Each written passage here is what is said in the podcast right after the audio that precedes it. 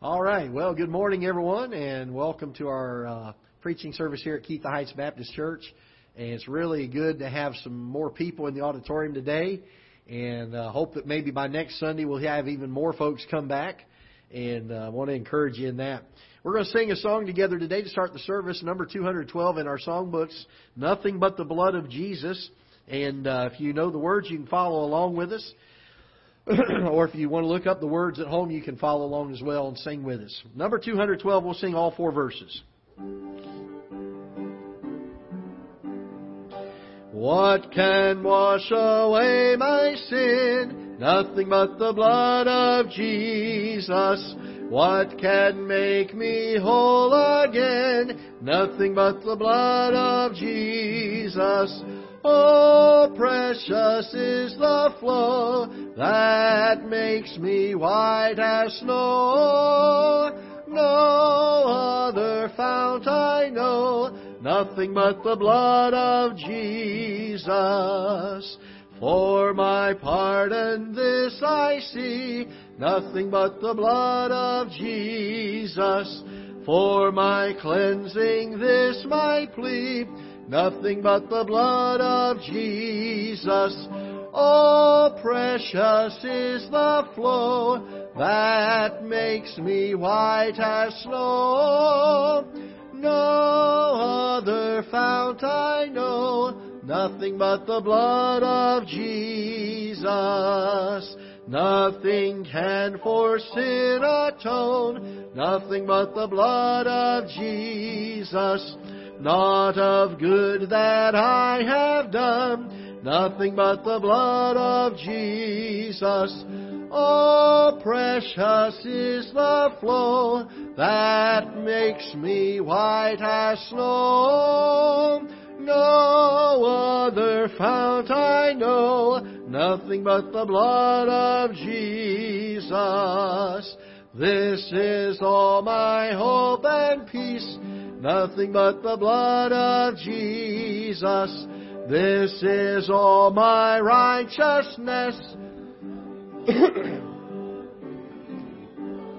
Oh, precious is the flow that makes me white as snow.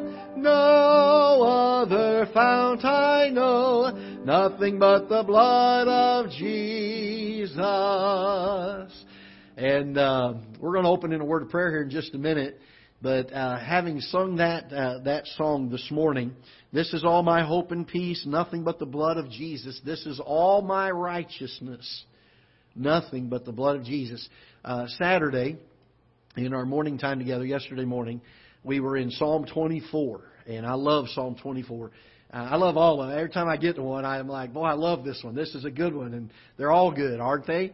And uh, but I love this. I want to read to you a little bit uh, from the psalm, and then we'll pray together. The Bible says in verse one, "The earth is the Lord's, and the fullness thereof, the world, and they that dwell therein.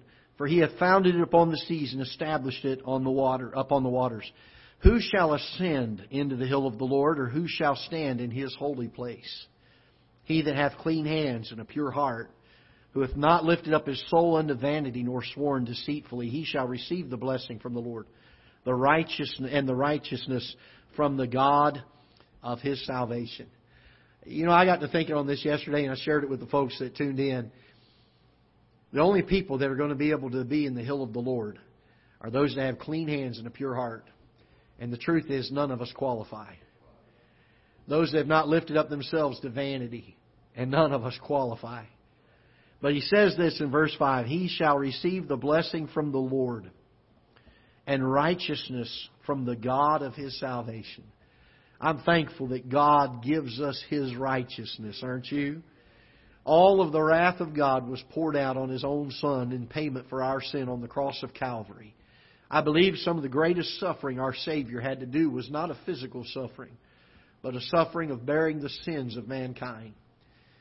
To take a holy God who cannot tolerate sin, and to take all of our sin and place it upon Him. Could we imagine the, the absolute uh, unbelievable price that that was for Him to pay? And then he says, when he, when he rose from the dead, in fact, the Bible said this about Abraham, that he had faith and he counted it, he imputed it onto his uh, account as uh, his own righteousness.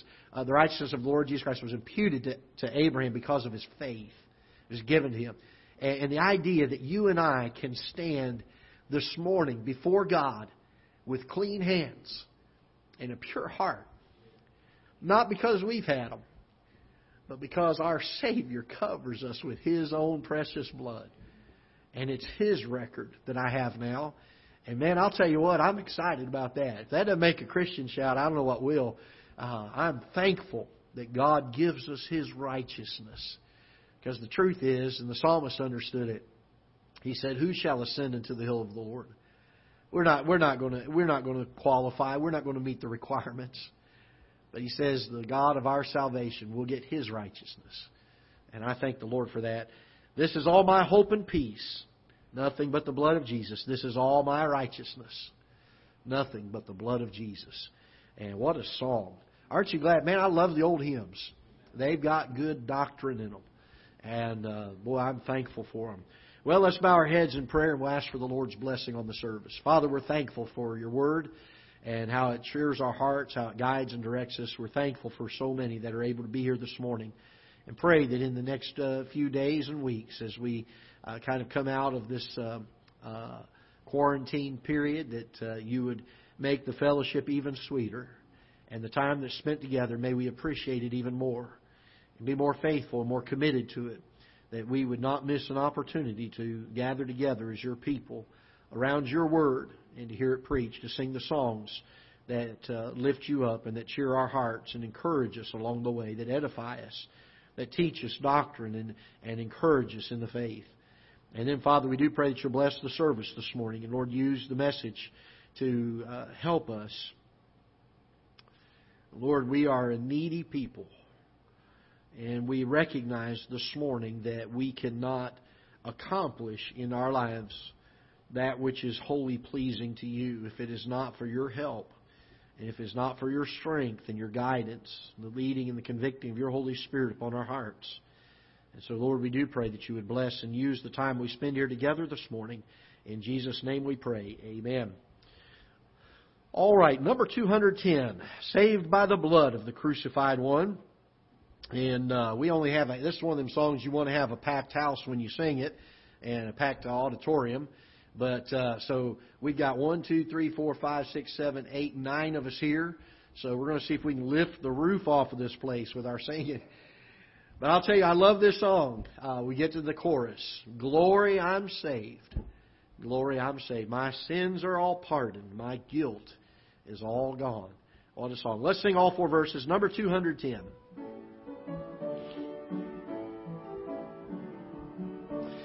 Saved by the blood of the crucified one, now ransomed from sin and a new work begun. Sing praise to the Father and praise to the Son. Saved by the the crucified one. Glory, I'm saved. Glory, I'm saved. My sins are all pardoned. My guilt is all gone. Glory, I'm saved. Glory, I'm saved. I'm saved by the blood of the crucified one. Saved by the blood of the crucified one. The angels rejoicing because it is done. A child of the Father, joint heir with the Son. Saved by the blood of the crucified one. Saved, glory, I'm saved. My sins are all pardoned. My guilt is all gone. Glory, I'm saved. Glory, I'm saved. I'm saved by the blood of the crucified one. Saved by the blood of the crucified one. The Father, He spake, and His will it was done. Great price of my pardon, His own precious Son. Saved by the blood of the crucified one. Glory, I'm saved. Glory, I'm saved. My sins are all pardoned. My guilt is all God. Glory, I'm saved. Glory, I'm saved. I'm saved by the blood of the crucified one. Saved by the blood of the crucified one. All hail to the Father, all hail to the Son, all hail to the Spirit, the great three in one. Saved by the blood of the crucified one. Glory, I'm saved, glory, I'm saved. My sins are all pardoned, my guilt is all gone. Glory, I'm saved. Glory, I'm saved. I'm saved by the blood of the crucified one. Amen. Boy, I'll tell you, isn't it good to be saved this morning? And uh, better than the alternative, amen? I'm thankful that we're saved this morning, not by our merit, but by His grace. I've been doing some studying. Lord willing, we're going to be doing a series Uh, here on, uh, I'm not sure if we're going to, we may do it on a Sunday morning. I may do it in the eleven o'clock hour. It's a very important series, and I believe um, I've been doing some study on it and getting some things ready for it on the, the Word of Faith movement. And uh, is it is it biblical? If it is, we want to be a part of it. If it's not, we don't want to have anything to do with it. And we're going to be dealing with that subject uh, for several weeks, I imagine.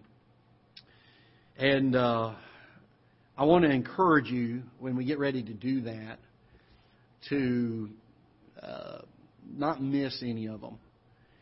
Because there's something that is taught there that is very, very uh, damaging, if you will, in that uh, there is a, a an emphasis placed on the value of man to God. And while God chooses to value us, we really have no value to offer Him.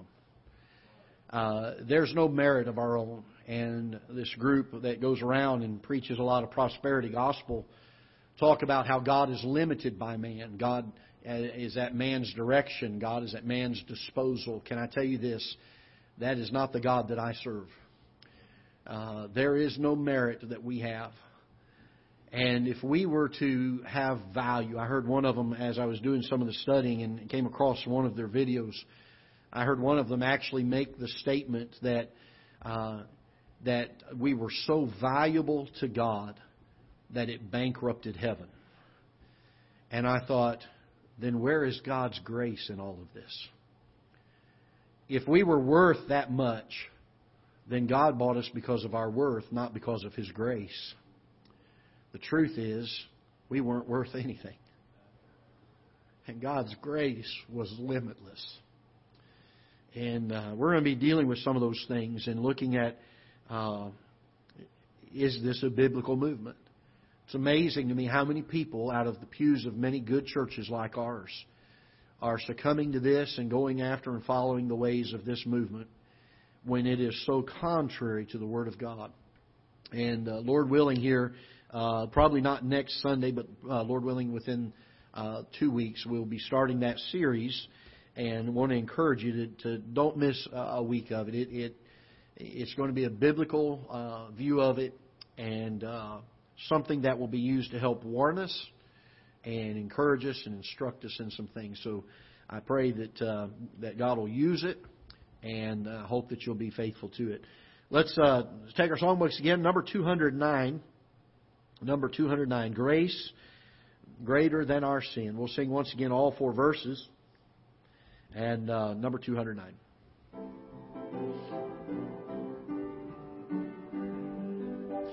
Marvelous grace of our loving Lord, grace that exceeds our sin and our guilt. Yonder on Calvary's mount outpoured, there where the blood of the Lamb was spilt. Grace, grace, God's grace, cleanse within. Grace, grace, God's grace, grace that is greater than all our sin. Sin and despair like the sea waves cold threaten the soul with infinite loss. Grace that is greater, yes, grace untold, points to the refuge, the mighty cross. Grace, grace, God's grace, pardon and cleanse within. Grace, grace, God's grace, grace that is greater than all our sin. Dark is the stain that we cannot hide. What can avail to wash it away? Look, there is flowing a crimson tide. Whiter than snow you may be today. Grace, grace, God's grace, grace that will pardon and cleanse within. Grace, grace, God's grace, grace that is greater than all our sin. Marvelous, infinite, matchless grace, freely bestowed on all who believe. You that are longing to see His face, will you this moment His grace receive? Grace, grace, God's grace, grace that will pardon and cleanse within. Grace, grace, God's grace, grace that is greater than all our sin. Amen. Thank you so much, Miss Carmen, for playing the piano this morning. And um, I've enjoyed the music this morning. I like it when it prepares your hearts and uh, gets us ready for the preaching. And uh, music does us well. You know, Uh, God God puts a good emphasis in His Word on spiritual music. The largest book that He chose to put in our Bible was a book of Psalms. And um, boy, what a what a thought! God knew that it would speak to our hearts and encourage our souls. And um, there's an element of worship in music. I'm not afraid. You know, people talk about praise and worship, and the stuff that they refer to is nothing near what the Bible refers to as praise or worship. But there's nothing wrong with worshiping God with music. And we thank the Lord for it. Genesis chapter number thirty-nine, if you will. And uh, we're going to be back in verses seven through nine again this morning. I don't know about you, but I am. I, the more I study on Joseph, the more impressed I am with him. And not that we want to lift up a man, but we understand that God is doing a wonderful and a marvelous work through a young man. And if He can do it in Joseph's life, He can do it in any one of our lives. And He can make the same difference in your life as He can in the life of Joseph. And He can make the same difference in my life as He made in the life of Joseph. And I want us to look at these verses again. I know we just finished them in Sunday school, and dealing with some of the uh, character traits, some of the things that uh, Joseph held in high regard and valued, something that uh, he had previously purposed in his heart to know and to uh, have um, a reverence and a respect for. And uh, I want us to take a few moments this morning as we look at these verses and learn some lessons on how to deal with temptation. The Bible says, there is no temptation taken you, but such as is common to man. But God is faithful, He says, who will make a way of escape. He'll not put anything more on us, the Bible says, than we're able to bear. But He says, God is faithful, who will make a way of escape. How do we deal with temptation? I think there's some lessons we can learn from Joseph in this area of uh, dealing with temptation. We, uh, I've made the comment several times, and Um, even in last hour, in the Sunday school hour, the idea that we oftentimes uh, refer to getting into sin as falling into sin. And the truth is, every time we sin, it's a choice.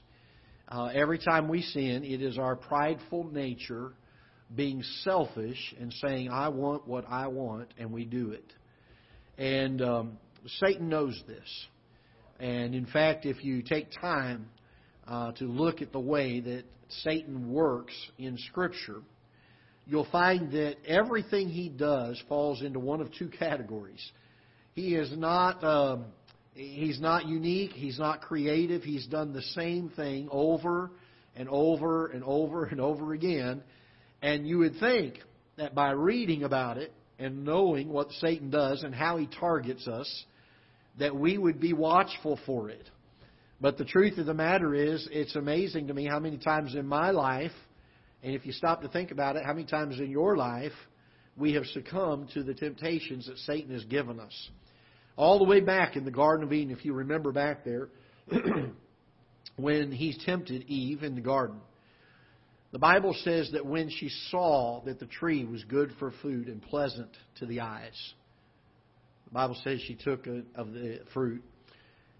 And the first thing that Satan always tries to do, and especially if he feels like he can get by with it, is he tries to make sin look really, really good. And we would use the word enticement. He tries to entice us. He tries to uh, uh, to uh, uh, make it look like it's better than the penalty will cost.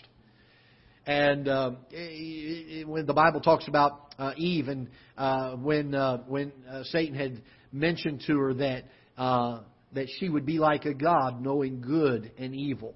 Can I tell you this? The appeal to godhood has always been a downfall of human nature.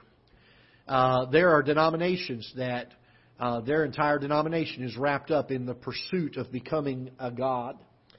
Uh, there, are, even as, as I've studied in the, the whole Word of Faith uh, movement, there is a a direction and a teaching that, that they believe you can become gods.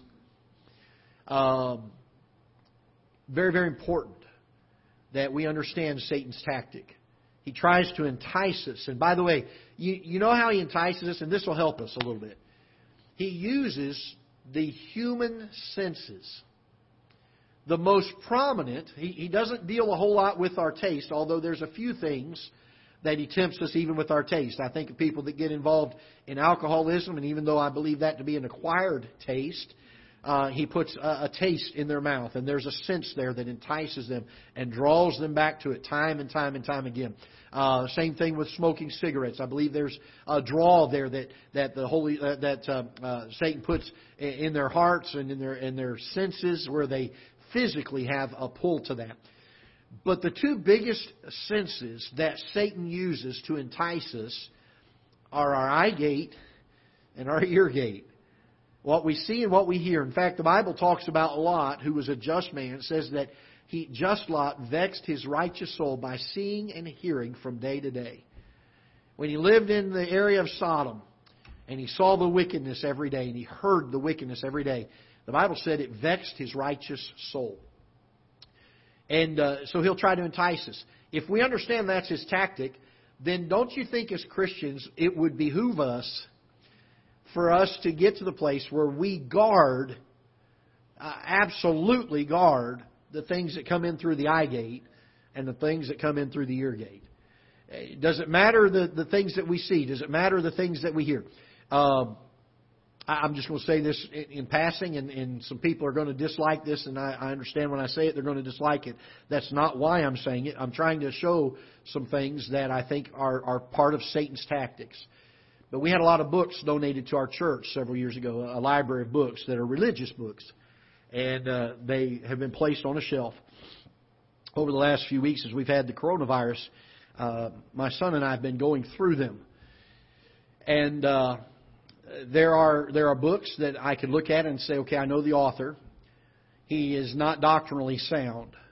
He may have some good points in there, but I cannot in good conscience endorse a book like that for somebody to read and see and to think those thoughts. It may misdirect them and guide them the wrong way.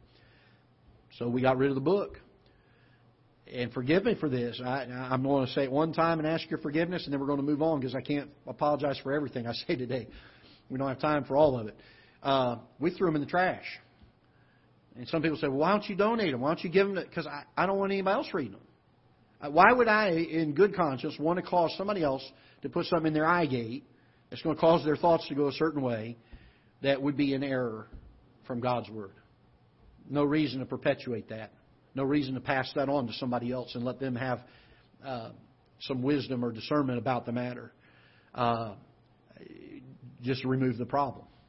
And so we've thrown them away. Uh, I will say this. We threw boxes away to keep a handful. And that's sad.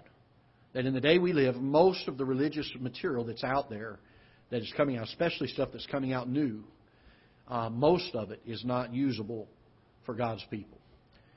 Satan uses the eye gate, he, the, the things on the media, the things you see going down the road, advertisements, billboards, uh, televisions, uh, things that just appeal to the eye. We're very visually oriented people in this day and age. Things that we listen to, uh, it makes a difference. They've done studies. They have outlawed certain practices with uh, regards to trying to affect the people's subconscious minds and uh, things that we don't even pay attention to, that they make an effect on us. And can I tell you that one of the most damaging things for a Christian is to lose their sense of uh, of um, uh, being aware of what's going on around them and allowing things to come into the eye gate and ear gate and not thinking anything about that, because Satan tries to entice. The second thing that Satan does um, is that he tries to pressure us, or what the Bible refers to in Romans chapter number twelve as conforming to this world. And the idea of uh, with great pressure, uh, with great heat, with great intensity. Uh, years ago, uh, when I was a kid, uh, I lived in Florida. We traveled up and down the Florida Turnpike uh, quite a bit, and they had these service plazas. And one of the things they did to uh, try to raise money for tourism and, and people traveling, uh, you know, Florida was a tourist state, and almost everybody went down the turnpike back then because ninety-five wasn't all the way through. And um, and so they'd go down the turnpike, and they'd stop at these service plazas, and they had these machines in there. And, Brother Harold, you'll like this, because they had molds. And they uh, they would come together, and they would melt hot wax, and they would inject this wax up into these molds. And uh, they would take two or three minutes. You put, I don't know, a dollar, uh, seventy-five cents, something in there. And uh, it would take two or three minutes. It would inject it and make a, a wax mold of maybe a sailfish or um, a different thing, maybe a, a, um, one of the palm trees or, or something like that. And you could collect these different things from service station to service station. And I used to love doing that. But I thought, as I read in Romans twelve, about being conformed to this world, the idea of the, the mold being used to make somebody fit into it uh, by pressuring, uh, I thought of that. And I thought, here this thing came together, and it took something that was pliable, and it injected it up inside there, and when it cooled down and got hardened, it had taken on the form of that mold. Boy, can you think about that. When somebody that's on fire for the Lord, Satan puts the pressure and the screws to them, and they begin to cool down. And it's not long before we take on the mold of the world. You say, where does that come in? Well, the Bible says that after Eve ate, it says that she gave also to her husband, and two little words that make such a big difference with her. And he did eat. You know, you know the problem with Adam and Eve was this.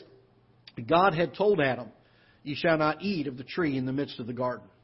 You'll never find an account in Genesis where God told that to Eve. Now, He may have, but it's not in our Bibles. It's interesting to me that when Satan asked Eve if she could eat of every tree, that she said, "Thou shalt not eat of it, neither shall ye touch it, lest ye die." I don't know this, but from the context of that, it sounds to me like Adam was the one responsible to teach his wife and tell his wife what God had said about the tree. And that he had said, don't even touch it, Eve. Let's not even get that close to it. The standard is, it's wrong to eat of it. But we're not going to get as close as we can. We're going to set a standard that is further back from the edge than where wrong is. By the way, that's a good principle, isn't it? We live in a day where people uh, buck standards. They don't like standards. They say, well, it's not wrong if you, you're telling me that I've got to have this standard. What we're saying is don't get to the edge. Don't, don't touch the fruit. Handle the fruit. Hold it and smell it. Lick it. You haven't eaten it yet. Why would you do that? Satan's going to tempt, isn't he? He's going to entice. And if he can't get you with enticement, then he pressures you. Eve had done it. Adam standing right there. He knew he knew it was wrong. He wasn't deceived. But because Eve did it, guess what Adam did? In fact, he even tells God, the woman thou gavest me.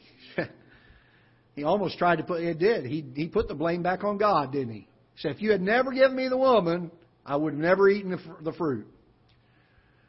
Satan uses two tactics. He always uses the same two tactics. And you would think after thousands of years of him succeeding over and over and over again, that we as God's people would learn his tricks and say, I'm going to watch out for it. But the truth is, we are still tempted and enticed.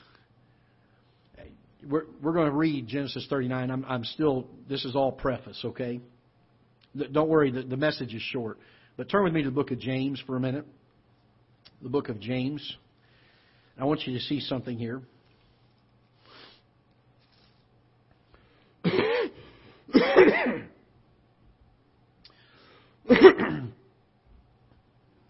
Look with me in verse number, chapter one, verse number thirteen. Let no man say when he is tempted, I am tempted of God. For God cannot be tempted with evil, neither tempteth he any man. So we're not talking about God tempting in the sense of He's testing our faith. But we're talking about an evil temptation. That's what it's referred to. The context of the passage explains to us that we're speaking here of evil temptation. God cannot be tempted with evil, neither tempteth He any man. Notice what it says here, verse number fourteen. But every man is tempted when he is what? Drawn away of his what? Own lust and what? Enticed. When lust hath conceived, it bringeth forth sin. And sin, when it is finished, bringeth forth death. You would think, with all the warnings of Scripture, that we as God's people would live a sinless life.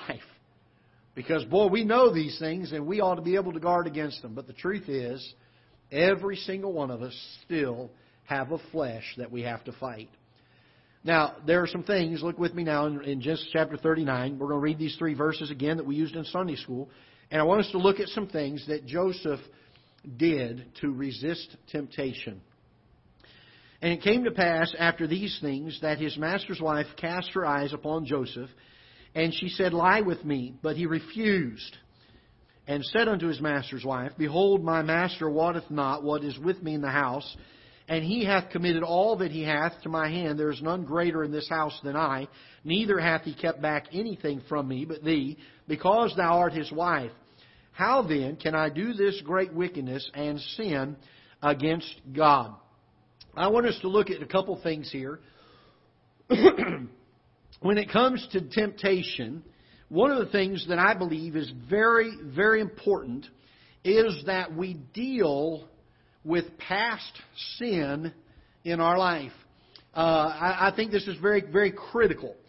Jacob or Joseph here has a very sensitive conscience, doesn't he? In fact, the last thing we said in Sunday school was that we need to be able to maintain and, and be be uh, actively involved in in continuing to um, encourage, if you will, or maintain a biblical conscience.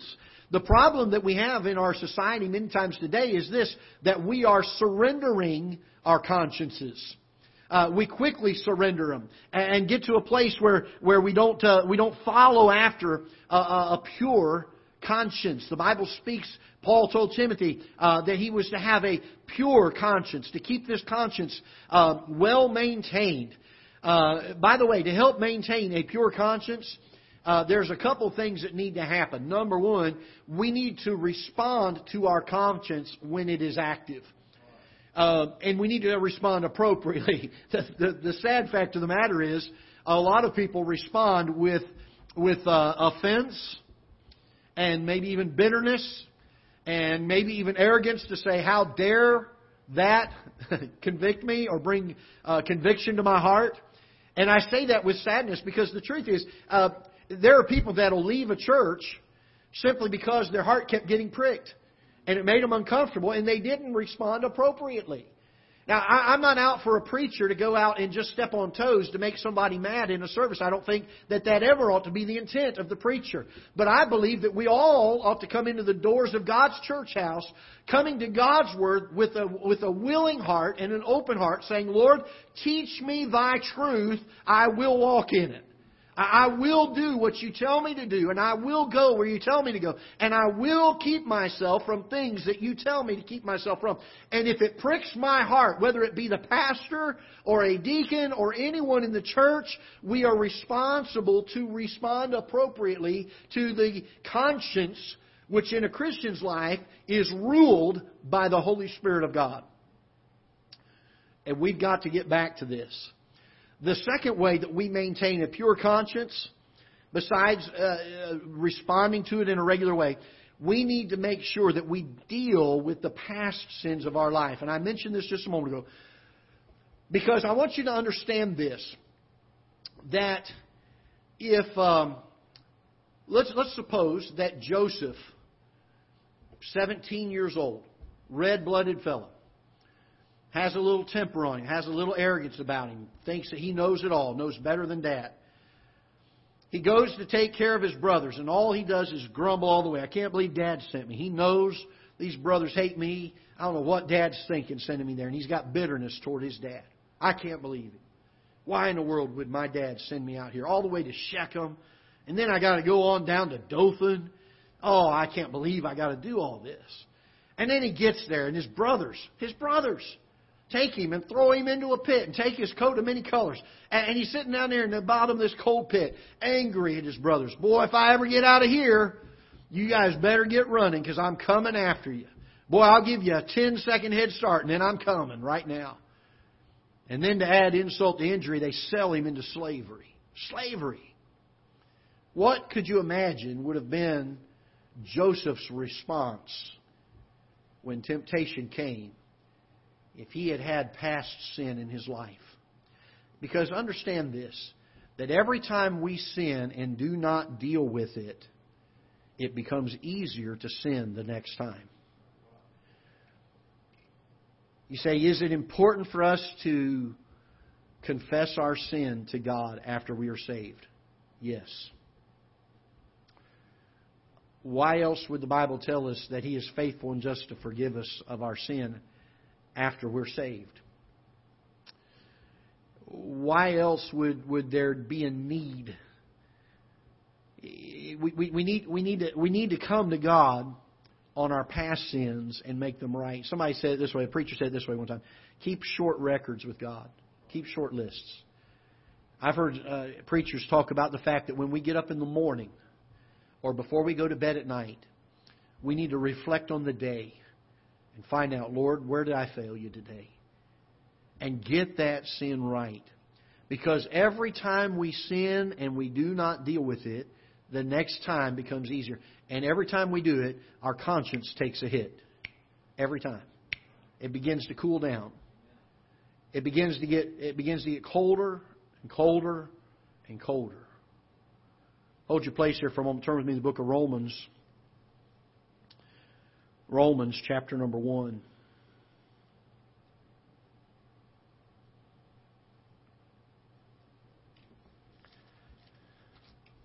Romans chapter number one. We begin reading in verse number um, verse number twenty-one. Because that when they knew God, they glorified Him not as God, neither were thankful, but became vain in their imaginations. Notice this, and their foolish heart was what? Darkened. The conscience constantly getting less and less and less. And changed the glory of an uncorruptible God into an image made like to corruptible man, and to birds and four-footed beasts and creeping things. Wherefore God also did what? He did what? He gave them up to uncleanness. Through the lust of their own hearts. There was no more conscience there. to dishonor their own bodies between themselves, who changed the truth from God into a lie, and worshiped and served the creature more than the Creator, who is blessed forever. Amen. For this cause, note in the next few words here, God gave them up unto vile affections. No conscience. For even their women did change the natural use into that which is against nature. And likewise also the men, leaving the natural use of the woman, burned in their lust one toward another, men with men, working that which is unseemly, and receiving in themselves the recompense of their error, which was meat. That was suitable for their. The, the punishment fit the crime and should. Amen. Somebody needs to read this passage a lot more in the society we live in today. And even as they did not like to retain God in their knowledge, notice what it says here, third time, what did God do? He what? Gave them over to a reprobate mind, to do those things which are not convenient, being filled with all unrighteousness, fornication, wickedness, covetousness, maliciousness, full of envy, murder, debate, deceit, malignity, uh, whisperers, backbiters, haters of God, despiteful, proud, boasters, inventors of evil things, disobedient to parents. Boy, that's interesting. You read that list and you're like, wow, these are horrible sins. And then he puts in disobedience to parents. Horrible sin. Without understanding, covenant breakers, without natural affection, implacable, unmerciful, who knowing the judgment of God, that they which commit such things are worthy of death, death not only do the same, but notice this, have what? Pleasure in them. No conscience. Why? It all started with a sin that they didn't deal with. And it moved on to a greater sin. You know something I have found to be true in my life? If I don't deal with a sin, it loses the little bit of pleasure that it had. And the next sin has to be a little bit more. And then it loses its pleasure that it had. And then you've got to have a little bit more. And my friend, somewhere along the line, you've got to deal with it. How do we avoid the temptation? How do we deal with it when it happens? Because, by the way, it's going to come. The Bible says that Satan is as a roaring lion walking to and fro, seeking what? Whom he may devour. Why are we to take on the whole armor of God, that we may be able to withstand the what? The wiles of the devil. It's going to happen. Let me ask you this. Do you think that a Christian who daily is mortified by his own sin and comes to God and says, God, I'm sorry, and repents of it and says, I want to do better, and with your help and your grace, I'm going to, I'm going to not have these, these things in my life. Do you think Satan would rather tempt that guy, or the guy who has been sinning and sinning and sinning, and their conscience has been pricked and pricked and pricked, and they've done nothing about it? Which one do you think Satan's going to attack more? The one he knows he can get a hold of. And more temptation comes. And greater temptation comes. And there is a need for God's people to understand conviction once again. We don't use that word a lot anymore. But there was a day when it was the conviction of God's Holy Spirit that moved Christians and caused them to grow in the grace and the knowledge of the Lord Jesus Christ. Now we look at conviction as a negative thing, because we do not respond appropriately to it. We need to deal with past sin. Joseph was one who made certain that he kept a clean record with God. If there had been any bitterness, we didn't hear about it in Scripture, did we? If there had been any disobedience or dishonoring of his dad, we didn't hear about it in Scripture, did we? I'm not saying that Joseph was perfect and never had these thoughts. I'm saying that when he did, it bothered him. He made sure that he did better the next time. He spent time dealing with it with God. Secondly, I want you to notice that he had his heart stirred to the exceeding wickedness of sin. Look what the Bible says here in verse number eight. But he refused and said unto his master's wife, Behold, my master wotteth not what is with me in the house. He hath committed all that he hath to my hand. There is none greater in this house than I. Neither hath he kept back anything from me but thee, because thou art his wife. How then can I do this? What are the next two words here? Great wickedness. Great wickedness. We live in a day, and we've preached on this before, but this is something we can learn from Joseph's life. When Joseph looked at wickedness, or he looked at sin, he said it's not just a small sin. And, and by the way, it, we all have this kind of this, this this idea or this tendency towards this, don't we? Anybody ever used the term or heard the term? Well, it was just a white lie. What is that? A white lie. Well, that was a Christian cuss word. Wait a minute. What, what, what are we talking about here? Sin is sin. And it is wicked. In fact, the Bible teaches more than one occasion that as God's children, we are to abhor, not be disappointed in, not, not dislike, but we are to abhor that which is evil. We're to take the sin that sent my Savior to Calvary and look at it for the blackness and the wickedness that it is. And, and is, in the day we live, and folks, I believe we are live, living in the last moments of the last days. And there needs to be a revival of God's people saying there is a wickedness to sin, and there is a righteousness and a, and a godliness to living a holy life and a pure life, and a life that when we commit the sin, we're so mortified by it that we come to God and say, Lord, I have failed you, and there is a, there is a contrite and a broken spirit about it. Instead, we laud our sins. It's an, um, unbelievable to me how how we how we go about and we, we live. And I, I know I'm preaching to the choir so much this morning, and I'll tell you this: I, I'm not preaching down to anybody because your pastor fights the same battles you do. There is no difference. There's not a special dispensation that pastors or deacons or Sunday school teachers have where Satan just is hands off. Boy, I can't touch him. No, no. The temptations still come, don't they? For every single one of us.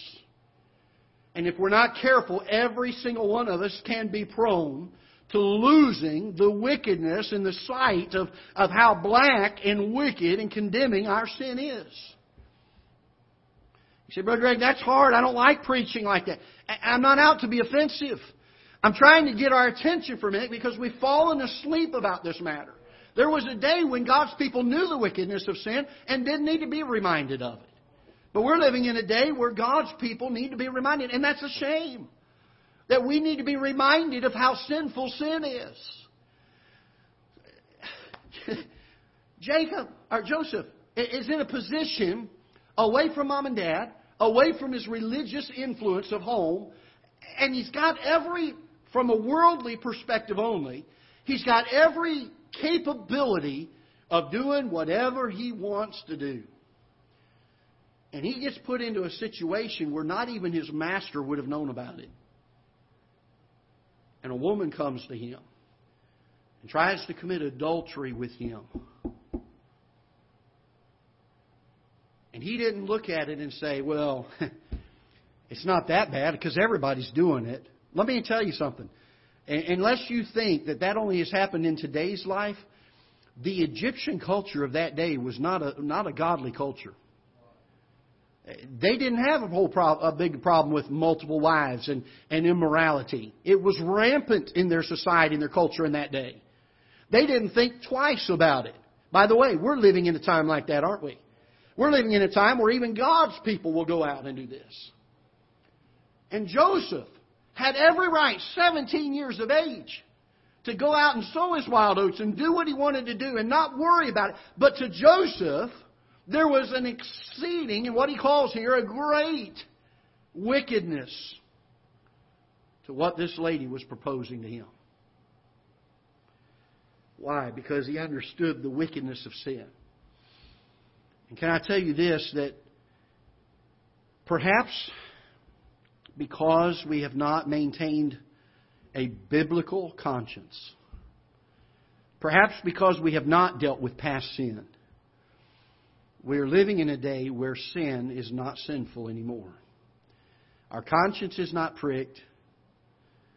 It's easier to sin the next time around because we have sinned already. and not, not done anything about it. How do we deal with temptation? We need to deal with past sin. We need to make sure that our hearts are stirred regularly to understand the exceeding wickedness of sin. And the third thing we find here is that we need to be always, always aware of God's presence. Um, how many of you have gone through a valley, a trial, a burden? Any of you like that? Okay. Usually, uh, when we go through a trying time, uh, boy, it's it's difficult. We're we're God's children. We we've trusted Christ as our Savior. You know what we usually do? We we cry out to God, don't we? And we expect that He hears us because the Bible teaches us in Psalm twenty-three that yea, though I walk through the valley of the shadow of death, Thou art with me. We understand that God is with us in the valleys. Amen? Aren't you glad of that? I'm thankful for that. I'm thankful that the Bible says, according to the book of Hebrews, that I have access to the throne room of God and I can come boldly to the throne of grace. And at any moment, I have access to God. I don't have to wait till a certain time to talk to Him. I don't have to go and make an appointment with somebody else to be an intermediary for me to talk to my God. I have direct access with Him because He goes with me everywhere I go. And we understand that and we hold to that, and that's a great comfort to us in the valleys. But for some reason, it just leaves our mind when we enter into temptation, as if God is not there, as if God does not see. Joseph understood this. You know, he wasn't worried about the the approval of his master. Oh, he, he, he wanted to maintain the trust, as we talked about in Sunday school. But but what was important to Joseph was, what did God think about him? And one thing that that tells us is that Joseph knew that every single thing that I do, whether it be good or whether it be evil, God sees it. Can I tell you, that'll help us deal with temptation a whole lot easier if we can understand that truth. And and if we're prone to forget that or prone to put that out of our minds during times of temptation, let me help you with something. Let's ask God to bring it to mind. You know, there's been times I've had a temptation come before me, and, and, and there's contemplation about it. Should I do? Should I not? The battle's going on, the warring between the flesh and the spirit. And a verse of Scripture will pop in mind, and it distracts me for the next few moments. And it says, you know what? I, I don't have to deal with that. By the way, the Word of God has that cleansing effect, doesn't it? It's kind of hard to succumb to temptation when we are consumed by the Word of God. And by the way, a Christian ought to be saturated. You know, let, let me use that word. Can I use that word this morning? We need to be saturated with the Word of God. You know what a lot of us do? Um, I'm I'm a pretty good sized fella. Okay, uh, I weigh three hundred pounds, and uh, there are times I go on diets. I cannot stand to be hungry. There was a time when I was in college that I was hungry all the time, didn't get enough to eat, didn't have enough money to eat, and didn't eat regular. And I told I told the Lord, and I promised myself, I said, Lord, if I ever get to where I have any kind of money at all, I will never be hungry again. And you can tell I've made good on that promise. Okay, I don't like being hungry. It bothers me to death. I've tried diets.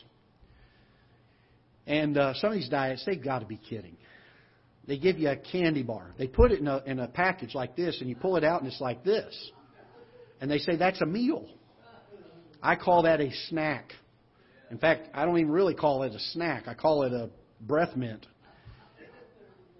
I mean, it's like down the hatch pretty quick like that. But, you know, there are a lot of people who, when they're trying to lose weight, they're trying to shrink, they're trying to, to shrivel up, they'll eat small portions. And they're still hungry. You know what a lot of Christians do, spiritually speaking, when it comes to God's Word? We think we've done God this great favor by spending five minutes reading His Word today. And all we got was a nibble. We really haven't even had time for that verse to even sink into our hearts and our minds yet. Where is the feasting on God's Word? When I was, when I was younger, there was a... Well, when I was older, there was Golden Corral. We used to call it the feeding trough. Man, oh man, when it opened up in town, I had great metabolism back then. I could burn it off as fast as I ate it. And it was not unusual for me to eat four, five, six plates and come out of that place just miserable. You ever been that way? You ever eat so much you're miserable? That was saturated with that food. You know, wouldn't it be wonderful? Not that we want to be miserable with God's Word, but wouldn't it be wonderful if we were full of God's Word because we had feasted on it? By the way, He lays it right out there in the, in the, in the buffet for us. We can have all of it that we want at any time. Somebody's told me, I've never taken a cruise yet. I'd love in my lifetime at some point to take a cruise to, to uh, Alaska. I'd love to see the Alaskan landscape. And I want to do it in a cruise. And the reason why, here's my reasoning. Because I have heard that on a cruise, you can eat twenty-four hours a day and it's free. And, and, and that's it. Man, talk about heaven. I mean, watching the Alaskan landscape go by and eating all the time. How can you get any better than that? And I say all that in jest, but you know the truth is, as God's children, we have a buffet of God's Word that we can come to any time we want. And it has a cleansing effect on our lives. The more we are saturated with it, the less we are bothered by temptation. The more prone we are during those moments of temptation to have something called to mind.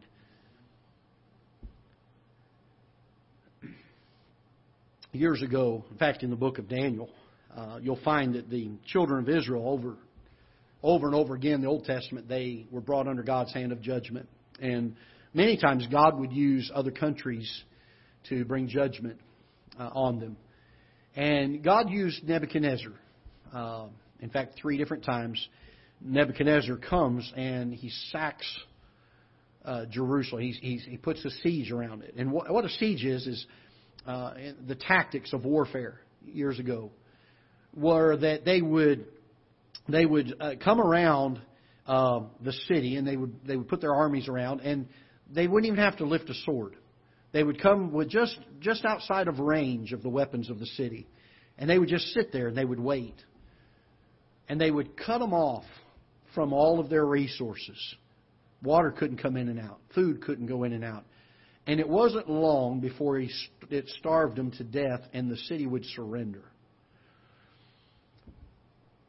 When it comes to our sin nature, we need to set siege to it and cut it off from its supply. We need to understand that, that we're going to put some protection around our life, and one of the great hedges that we're going to use is God's presence. And it's going to cut off the flow of things. It's amazing to me how many Christians say, well, boy, I just, I keep going back to the same thing. I can't get victory over this sin. Because we keep feeding the supply line for it. Cut it off. Use God's presence. Use God's Word. Use a spiritually defined conscience. And uh, the, the things that we find from Joseph's life here uh, regarding how to deal with temptation, I think, will be a help and a blessing to us if we can ever learn them. Deal with our past sin. Don't let sin grow. Don't let it get more and more and more without dealing with it. By the way, I, I think that's probably one of the most deficient areas in many Christians' lives. For some reason, we like to just press on from whatever sin we've done, and we don't go back and deal with it. We need to deal with sin. We need to have our hearts stirred to the exceeding wickedness of sin. And we need to live in constant awareness of God's presence. I'm going to use, I'm going to leave you with one verse, if you will. I wasn't going to do it, but let's do this. Go to Galatians chapter number five. I'm just going to leave you with the verse, and then we'll, we'll be done. Galatians chapter number five.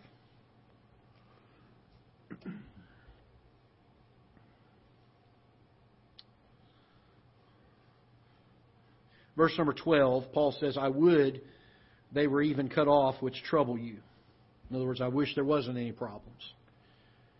But for brethren, ye have been called unto liberty. Only use not liberty for an occasion to the flesh, but by love serve one another. We need to cut off the occasion to the flesh. We need to make sure that we are not feeding that area of our life. And I hope that'll be a help to you. Let's pray together. Father, we're so thankful for your word. Lord, so many valuable, valuable things we can learn from the life of Joseph. We're thankful that you've included it in your scriptures, that you teach us these things. Lord, that we would deal with our past sin, that we would understand and, and keep revived in our hearts and our minds the exceeding wickedness of sin. And Lord, may we always live, live with the conscious thought of your daily presence with us everywhere that we go. And then, Lord, when we are frail and we are weak, we ask for your strength. We ask for your deliverance, that you would help us in the areas that we are weakest in to have the strength to stand. Lord, we don't want to be shipwrecked. We don't want to be castaways. We don't want to have lives that are ruined because of sin. But Lord, we want to have a life that is a shining example, that is a testimony, that is powerfully and mightily used by you to accomplish your work in this world. Bless the message in the Sunday school hour that we've already had today, that you would allow us to leave and take these truths with us in our hearts and our minds, that we would not soon forget them. And Lord, use them to help us be more of what we ought to be for Thee. In Jesus' name we pray. Amen. God bless you, and you're dismissed.